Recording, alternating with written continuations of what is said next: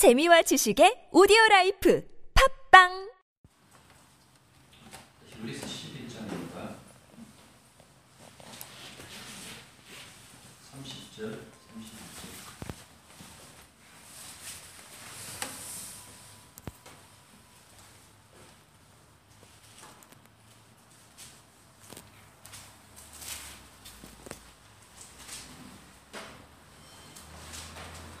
기도에서 11장 30절, 31절 다 같이 읽겠습니다. 믿음으로 믿음으로 칠 치를 동안 동안 우리 우리 돈이 성이 무너졌으며 믿음으로 믿음으로 이제가 이제가 잠깐 꿈을 평안하심으로 했으므로 소중하니 아니한 자와 함께 멸망하지 아니하리로다. 아멘. 오늘 읽은 우리의 이 구절은 땅 가나안 땅에서 벌어진 그 사건을 가지고 우리에게 믿음으로 라고 그렇게 설명해 주고 있습니다. 그 이전에 보면 아, 애국에서 홍해를 이렇게 건너는 그 장면까지 보여줍니다. 믿음이라는 그 자체가 그러니까 믿음의 세계는 이 세상에서의 어떤 그 힘과 권력과 혹은 그 어떤 것을 소유하는 것을 얘기하는 것이 아니라 이곳에서 다른 곳으로 옮겨진다라는 그 사실을 분명히 보여주고 있습니다. 그러니까 다른 세상으로 가는 것을 가지고 믿음으로 라고 이렇게 얘기하는 것이지 이 땅에 살아가면서 우리들의 어떤 그 필요들을 채우기 위한 것 혹은 우리들이 가지고 있는 그 연약함에 힘을 보태달라고 그렇게 요청하는 것이 분명히 아니다라는 그 말씀을 해주고 있습니다. 그래서 구약이나 신약에는 믿음의 사람들의 그 삶의 그 태도들이 보면 언제나 이 세상에 정붙이지 않는 그 모습을 보여주고 있는 거예요. 히브리서 11장에서 얘기했던 것이 뭡니까? 나그네였잖아요. 이 나그네라는 그, 그것은 세상에 어떻게 안주하지 않겠다라는 어떤 그 마음가짐을 가지고 살아가는 자들을 향해서 했던 그 말씀인데 이런 어떤 그 모습을 끊임없이 믿음이라는 것으로 이 세상에 나타났다라는 그 얘기. 그래서 세상에 집착하는 것, 이 세상에 내가 정붙이고 살아가는 것이 상당히 어떻게 보면 현실적인 어떤 그 모습인데 그 현실적인 그 모습이 참 사람 살아가는 데는 필요한 거거든요. 그 현실성이 없으면 사람들이 보면 잘 못 살아요. 소위 말해서 이 시대의 선생들 하는 사람들 보십시오. 현, 현실감 있는가? 없어요. 신앙 현실감 없죠. 그, 그러니까 이 세상에서 벗어나 있는 사람들의 특징이 뭔가 하니까 세상이 현실적으로 살지 않는다는 이야기예요. 예. 그만큼 어떻게 보면 우리는 오는 세상에 대한 어떤 그 기대감과 그것 때문에 살아가는데 세상에 보면 사람들이 정말 낮게 이 세상에 어떻게 그렇게 잘 적응했는지 그 적응한 그것을 가지고 세상 살아가면서 이것이 믿음이다, 이것이 신앙이다 하면서 자랑할 때에 야, 내가 진짜 신앙생활 잘못하는 것은 아닌지 내가 믿음으로 사- 제대로 살고 있는 것인지 아니면 내가 정말 은혜 받은 사람인지 아니면 저 사람이 은혜 받은 사람인지 헷갈릴 때가 너무나 많다라는 그 말씀입니다. 주류라는 것이 소위 말해서 이 기독교라는 이 주류 주류라는 이 신이라는 것이 예? 언제나 무엇을 치고 나가고 하니까 세상을 치고 나가고 있거든요. 봐라 세상에서 이렇게 잘 되는 것이 이것이 바로 복이다. 이렇게 잘 돼야 믿음이지. 언제나 기독교 소위 말해서 주류라는 그, 그 사람들, 예? 그 사람들이 항상 그렇게 주장하니까 언제나 믿음 가지고 있는 사람들은 늘 주변에 있는 예? 아웃사이더, 아웃사이더들입니다. 그래서, 자, 우리는 진짜 신앙생활 하고 있는 것인지, 안 하고 있는 것인지. 그만큼 어떻게 보면 이 세상의 믿음의 그 모습이 변질되어져 있고 믿음으로 살아간다는 것을 인정해 주지 않는 그 세상 속에 살아가고 있다는 그 말씀입니다. 어떤 목사님이 그래서 나는데 이렇게 전하셨습니다. 제가 뭐 100% 그분 말씀에 이렇게 아, 수긍하는 건 아닌데 옛날에는 사람들한테 구원받겠다라는 욕망이 있었는데 지금은 그 욕망조차 없었다.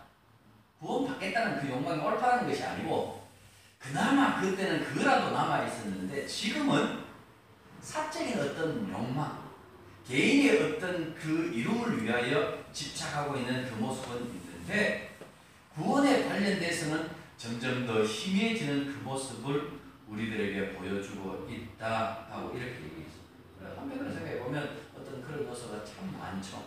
교회가 이렇게 모여 있으면 교회들의 관심이 어떻게 보면 구원이라는 그 관심보다도 세상에서 어떻게 보면 잘 될 수 있을지 누가 기도해서 이런 일을 에, 얻었다 이런 어떤 응답을 받았다 누가 이래서 잘 됐다 하더라 라는 그런 소리 그 간증에 늘귀 기울이고 거기에 정말 그 당나귀 귀처럼 이렇게 커져 있어갖고 그것을 듣기를 원하지 진짜 믿음의 모습은 모습에 대해서는 관심이 없다라는 그 말씀입니다. 그래서 우리가 어린 양의 피, 그리고 예수님의 피, 십자가라고 얘기를 했을 때 이미 우리는 이 세상을 떠났다라는 그 사실을 아셔야 됩니다. 신약 성경에 이후에 히브리서 뭐 베드로 전후서 이렇게 가면 다 나그네 이야기. 여기에 정착하지 못할 인생들 너희들은 세상에 속하지 않는 그래서 오는 세상에 하늘의 시민권을 가지고 있는 사람들 그래서 삶의 태도라든지 목표, 목적도 다 달라야 되겠죠. 그래서 약속의 하나님이 주님이 우리 속에 계시다면 주님이 바라보시는 그 바라봄을 따라서 바라봐야 되겠고 주님이 우리를 끌고 가려고 하는 그것을 따라서 가야 되는데 그렇지 못한 그 모습을 늘 가지고 있더라라는 그 말씀. 오늘 얘기해 보면 그 얘기를 해주는 거예요. 여리고 이야기하면서 기생 라합을 이야기하잖아요. 그 라합의 이야기를 이렇게 해주는 그 이유가 여리고는 한순간에 무너져갖고 그 안에 살아있는 모든 목숨들 다 죽었어요. 나중에 그 얘기 가겠습니다만. 단량 한 가족 살아남았습니다. 그 가정이 바로 라합 가정이었어요. 그런데 온통 주변이 무너지고 심판당하는 그 가운데도 붉은 줄을 이렇게 느- 늘어뜨리고 있었던 그 라합 가정에 있는 자들에게는 평안이죠. 오늘 여기도 보면 평안이라는 평안이 영접하기 정탐군을 평안이 영접했으므로 그들과 함께 멸망하지 않았다라고 이렇게 말씀하고 있는데 어떻게 보면 신앙이라는 그 모습이 바로 이 모습이 아닐까요? 세상에 있는데 세상에 어떤 그 변화? 야 경제가 큰일 난다더라. 혹은, 혹은 환경이 큰일 난다더라. 라고 할 때마다 어떻게 보면 그 속에서도 이미 그 하나님이 옳다라는 것 하나님이 자기 약속대로 자기의 백성들을 다루신다라는 그 사실을 믿고 있기 때문에 이 라합은 그 심판 가운데서 도 평안했지 않지 않겠습니까? 겁니다. 그렇다면 신앙인 것은 어떻게 보면 이 세상 살아가면서 세상에 어떤 변화가 있다 할지라도 그 평안함을 가지고 있어야 되는데 평안함이 없죠. 왜 없을까요? 그래서 여기서 그 얘기를 하잖아요. 믿음. 믿음 없으면 안 된다는 그 말씀을 해주고 있다는 그 말씀. 여리고 전쟁은 우리 전쟁이라는 것은 힘과 지혜의 충돌로 승패가 가려집니다. 소위 말해서 작전이죠. 그런데 여리고 전쟁은 이런 원칙이 끼어진 전쟁입니다. 힘의 충돌도 아니고 작전과 작전의 충돌도 아니었습니다.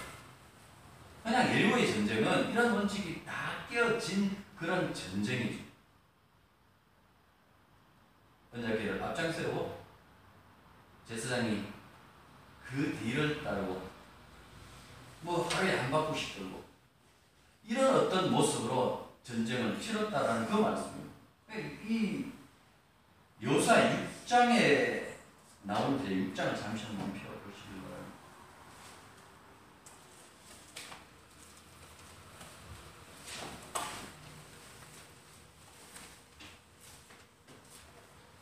이절부터 보시면 여호와께서 여호사에게 이르시되 보라 내가 예리고와 그 왕과 용사들을 내 손에 넘겨 주었으니 너희 모든 것은 그 성을 둘러 성지를 네한 바퀴씩 돌되 여섯 동안 그리하라 제사장 일곱은 일곱 양막 나팔을 잡고 언약궤 앞에서 나갈 것이요 일곱 날에는 그 성을 일곱 번 돌며 그 제사장은 나팔을 불 것이며 제사장들이 양각 나팔을 길게 불어 그 나팔 소리가 너에게 들릴 때에 백성은 다 큰 소리로 외쳐 부를 것이라 그리하면 그 성벽이 무너져 내리니 각기 앞으로 나갈지니라 하시니 이렇게 되죠. 그래서 요사가 제사를 불러서 그 얘기를 합니다. 이 진행 방향을 보면 무장한 부인들이 가장 먼저 앞장서고 그 바로 뒤에 이 사람들은 뭔가 작전을 하겠다라는 것이 아니라 뒤에 벌어지는 뒤에서 일을 벌이고 있는 그 일을 보호하기 위한 하나님의 수단이었습니다. 보면 일곱 제사장이 일곱 양각 나팔을 앞에 가고 그 뒤를 언약궤를 맨 제사장이 예, 언약궤를 메고 따라가고 그 다음 나머지 제사장들과 그 다음에 뒤에 보호하는 군인들이 다시 따라가는 거예요. 그래서 하루에 한 바퀴 돌고 그 다음 날도 여기 보면 한 바퀴 돌고 와고 잤다 그랬어요. 그 다음에 또 한 바퀴 돌고 그래서 여섯 하고 일곱째 날은 일곱 바퀴 돌고 난 다음에 큰 소리로 외치면 그 성이 무너진다 이렇게 얘기했어요. 전쟁에 솔- 솔직히 말해서 이런 전쟁이 어디 있습니까? 그래서 사람들이 이성을 보면 이거는 신화다. 이것하고 그리스, 로마 신화하고 다른 것이 무엇이냐? 세상에 이런 전쟁이 어디 있느냐? 근데 혹시 지진, 지진이 왔을까? 뭐 지진이 왔다라고 하면 또 몰라. 그렇게 얘기를 하는 거예요. 과학적으로 어떻게 증명할 수는 없지만은 예? 고학자들에 의하면 뭐 이, 이, 이들이 그렇게 했다고 제가 그럴 건 아니지만 이 사람들의 말에 의하면 이 성의 두께라는 것이 전차 이렇게 말이 두 필말이 끄는 이 전체가 교체할 수 있을 교차할 수 있을 만큼 넓은 어떤 그 성벽의 두께를 가지고 있다 이렇게 얘기했습니다. 근데 여러분 생각해 보십시오. 진짜 큰 지진이 와서 무너지면 모르겠지만 그런 그렇게 지진이 왔다면 그 성이 무너질 것 같으면 이스라엘 백성들은 어떻게 될까요? 죽어야죠.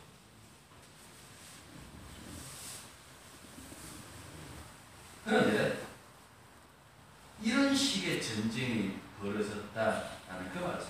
그래서 어떻게 보면 예리고성은 앞으로 있을 이 가난 전쟁의 성격을 말해주는 거예요. 전쟁이라는 것이 인간의 손에 있는 것이 아니라 다윗이 고백한 것처럼 골리앗 앞에서 얘기한 것처럼 전쟁을 여호와께 속했다라는 그 말씀에 있는 것처럼 이 가난 전쟁의 모든 것들이 다 여호와께 속했다라는 그 예. 이거는 단순히 이스라엘이라는 사람들에게 자기 백성들에게 땅을 주기 위한 것이 아니라 장차 어떻게 하나님께서 죄를 징벌하시는지 그 징벌하는 과정 속에서 살아남을 수 있는 자들은 누군지 그런 부분들을 보여주기 위한 전쟁이기 때문에 사람들을 앞, 앞장 세워서 이 사람들이 세우는 그 전쟁을 하나님께서 금하셨다라는 그 말씀. 그래서 10절에 보시면 선받고 돌 동안 아무 소리 내지 말라 그랬어요. 어떤 소리도 입에서 내지 말라 그렇게 얘기해요. 그렇게 말씀하실 만큼 철저하게 어떻게 보면 이 전쟁에 하나님께 속했다라는 그 사실을 보여주고 있는 중요한 것은 이 전쟁은 분명히 하나님께서 하신다라고 하고 당신의 어떤 그 기적으로 말미암아 예? 이 전쟁에서 승리케 하시는데 여기서 보면 붙였다, 넘겨주었다라는 이 말씀을 이렇게 하고 있는데 왜 정탐 보내요? 이 장에 보면 정탐을 보내요. 사람들이 서로 전쟁 같은데 정탐꾼이 뭡니까? 싸울 상대의 강점과 약점을 파괴하고 약점을 예? 집중적으로 공략하려는 그 목적으로 정탐꾼 보내잖아요. 그런데 분명히 하나님께서 그 성을 무너뜨릴 것이 뻔한데 그런데도 불구하고 왜 정탐꾼을 보냈나라는 그 말씀입니다. 그래서 이 정탐꾼이 가서 하는 일을 가만히 보니까 어디가 약하냐, 어디가 강하냐라는 것이 아니라 한 여자 만나고 숨어 있다가 다시 넘어왔어요. 아무것도 아무것도 없다고 그래요. 그래가 가서 한 것은 여기서 한 여인을 만나서 그 여인으로부터 이야기를 했죠. 하나님 안에 신이다. 참 신이다. 하나님만이 옳다. 이스라엘 운명이 하나님의 약속 따라 이미 결정되었다는 것은 나는 믿는다. 그래서 이제 너희들에게 손 내민다. 나와 우리 가정을 살려줬으면 좋겠다. 이 얘기입니다. 정당분들이 한 얘기가 그러면 우리가 평안히 갈 수 있도록 하면 그렇게 그 약속 지킬게. 그러니까 정당분이 와서 한 것은 성의 약점이 어디냐? 어디로 침, 침투하면 되겠습니다. 성 두께가 너무 두꺼운데 이거 직접 작업은 안 되겠습니다. 어디 개구멍이라 했는데 그 개구멍이라도 들어가고 성문 열어야 우리가 이 전쟁 이길 것입니다. 이렇게 되어야 되는데 그것이 아니고 한 여인 만나가지고 그 여인한테 예? 자기들이 얘기해야 되는데 소위 말해서 전도를 갔다가 전도 받고 온 거예요. 야 예수 믿에 돈 받더라. 다음 주에 와서 내, 내 데리고 교회 가자. 나는 전도를 갔다가 가만히 들어보니까 야 내가 입도 뻥끗 안 했는데 저 사람이 어떻게 예수할까?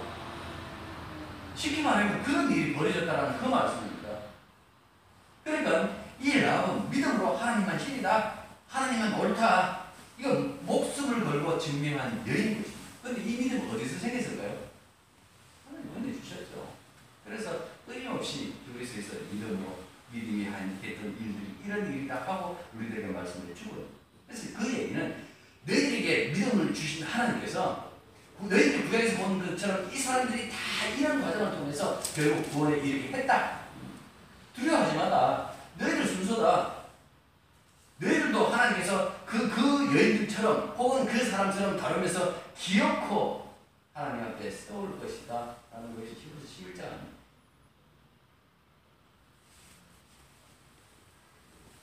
라고 생각해 보면 믿음으로 가고 있기에 우리는 믿음의 사람들이 민족주의 안창호라든지 이런, 이런 분들을 생각하면서 오산학교에서 또 안창호 선생이라든지 이런 분들을 생각하면서 믿음이라는 것이 어떻게 민족주의 민족을 사랑하고 독립하는 것으로 나타난다고 생각하는데 여러분 그 관점에서 보면 사업은 아니에요. 믿음 때문에 어떻게 합니까? 민족의 배신자가 돼요. 매국이 어떻게 되나요? 믿음이라는 것이 참 기가 막힌 거예요. 민족의 배신자가 되었는데 믿음으로라고 자랑스러운 그 예의 이름을 이렇게 부르는 거예요.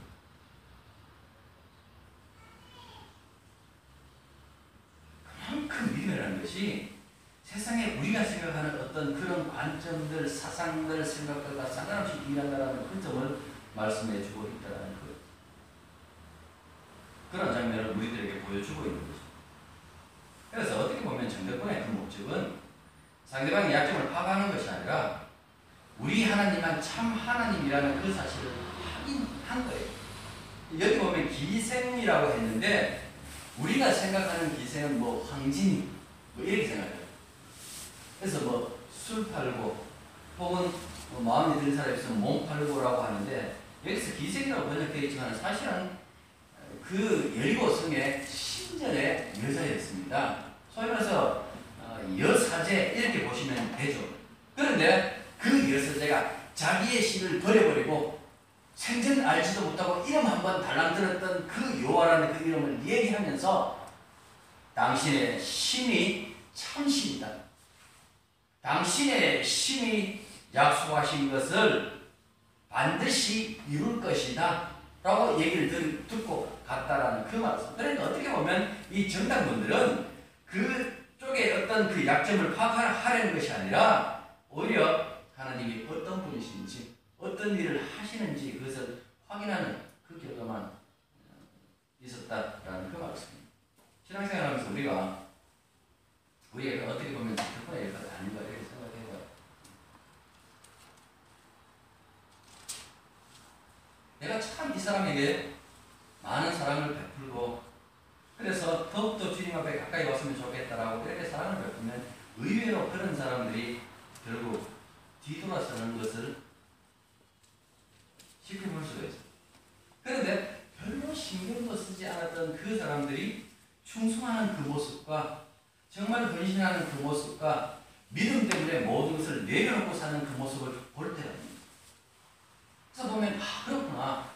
내가 사람들을 만들어가는 것도 아니고 내가 어떤 그 사람들을 교육시켜서 이렇게 그 사람을 변화시키는 것이 아니라 하나님께서 어떻게 보면 나로 하여금 이런 사람 저런 사람을 보여주면서 결국 하나님께서 어떤 일을 하시는지라는 그 사실을 우리들에게 경험시켜주고 있는 이 사람 제가 전도했습니다. 라는 그 말보다도 내가 전혀 신경 쓰지 못한 그 사람의 변화를 바라볼 때마다 하나님께서 내게 이것을 가르칩니다. 그 일이 네 일이 아니라 내 일이라는 그 사실을 알려주신 거예요. 전쟁은 이스라엘 너희들에게 있는 것이 아니라 바로 여호와 내가 전쟁한다 라는 그 사실을 알려주신 거예요. 내가 신앙생활하면서 이렇게 이 사람 저 사람 만날 때마다 아 그렇구나 예수님께서 하나님 보좌 어, 보좌 우편에 앉아 계시다라고 그렇게 얘기를 했을 때에 그냥 가만히 앉아서 노시는 것이 아니구나. 지금도 섭리하시면 지금도 당신의 백성들을 부르시고 그들을 변화시키는 거고. 어떻게 보면 우리는 이 정령분들이 락을 만나는 것처럼 우리가 이 땅에 살아가면서 신앙생활하면서 바로 그것을 아는 거죠. 내가 목사 생활하면서 교인들이 변화되는 것을 보고 아 기쁘다. 아, 내가 열심히 해야지 라는 것이 아니라 교인들이 뜻하지 않는 그 모습을 바라보면서 야 부끄럽다 내가 목사인 것이. 어떻게 저 사람에게 저런 모습이 나타났을까? 저런 고백이 나타났을까? 나는 맨날 말만 하는데 저 사람은 삶의 모습으로 열매로 저렇게 보여버리네? 이야, 주님께서 이 모든 것을 주님의 손으로 이렇게 섭리하신 거구나. 그것을 우리가 경험하고 느낀다는 그 말씀. 예리고성이 특별하게 이렇게 무너지는데 이때 살아있는 모든 것들이 다 이렇게 이집트로 오시면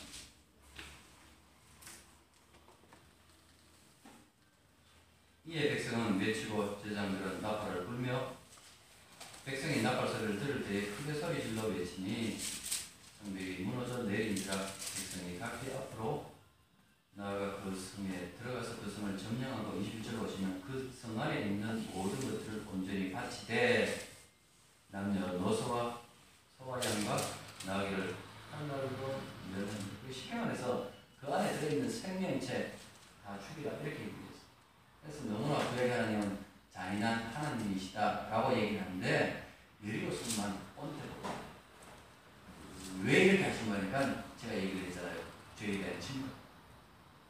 하나님께서 죄를 용납하지 않는다라는 그 사실을 보여주십니다. 이거를 해례는 거예요.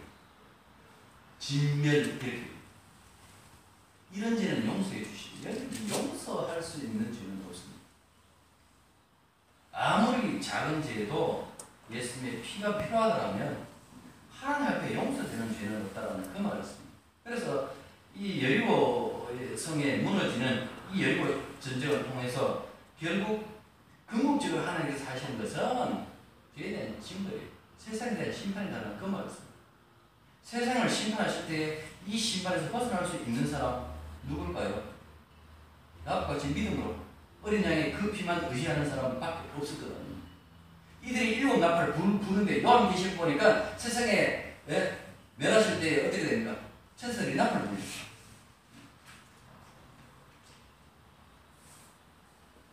바울 서 신도 보면 장차 예수님이 재림할 때 보면 천사들의 나팔과 이렇게 되어 있어요. 세상을 이렇게 심판하실 때에 그렇게 심판하실 때 무엇을 심판하신다? 언약에 바로 뒤따라왔잖아요. 언약 하나님께서는 언약대로 세상을 심판하신다라고 했을 때 여기서 어린 양의 피가 없이는 결코 구원받지 못한다는 그 사실을 보여줬다는 그 말씀.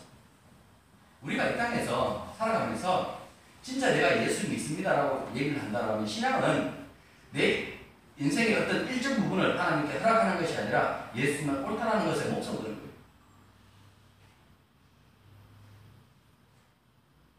언약대로 약속대로 하신다는 말씀하셨지.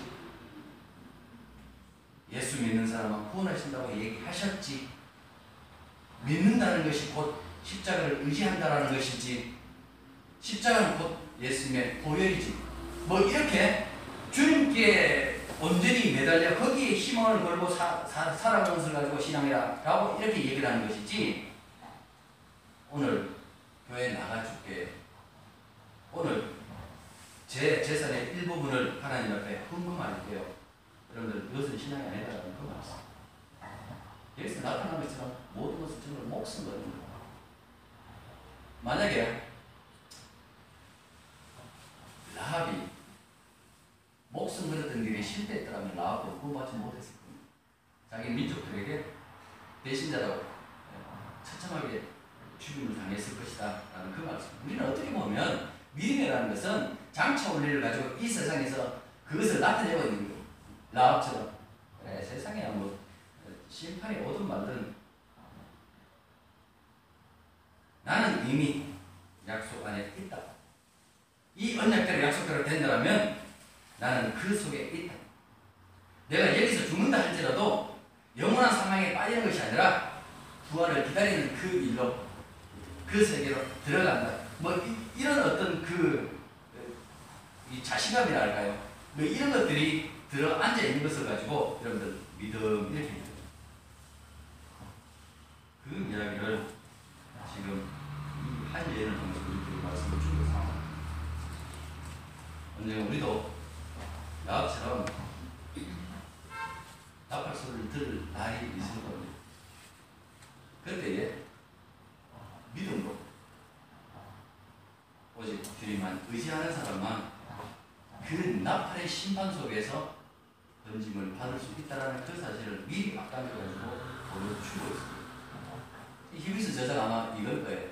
계속해서 다시 유대교로 돌아가는 자들에게 이런 어떤 사건들을, 구약 사건들을 이야기하면서 여기에 견디고 있는 자들, 그들에게도 언젠가는 이 세상의 끝을 선고하는 하나님의 천사들의 나팔 소리가 울릴 것인데 그때 우리들의 주 되시는 예수님이 함께 오셔서 우리를 영원한 세계로 그리고 영생으로 이끌게 하시겠다라는 어떤 그 믿음 그 믿음을 우리들에게 설명해 준 이야기가 바로 오늘 이 사건이다라는 그 말입니다. 그래서 믿음 안에서 평안함을 누리면서 그 어떤 일을 닥친다 할지라도 흔들리겠죠. 흔들리지 않으면 그 인간이겠습니까?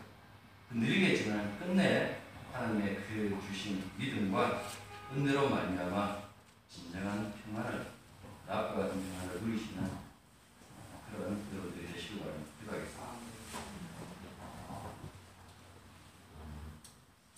저희들이 이 땅에 살아가면서 이 땅의 운명과 함께할 자들이 아니라 약속 안에서 약속으로 되어질 그 일에 이미 운명을 걸은 자임을 알게 하여 주시옵소서. 따라서 세상의 변화에 민감한 인생이 아니라 오직 말씀을 의지하여 주님께서 다시 오시는 그날 천사들의 나팔 소리가 들리는 그날을 기다리며 이 세상에서 이미 나는 구원 받았다라는 그 확신 안에서 평안을 누릴 수 있는 저희들에게 와 주시옵소서.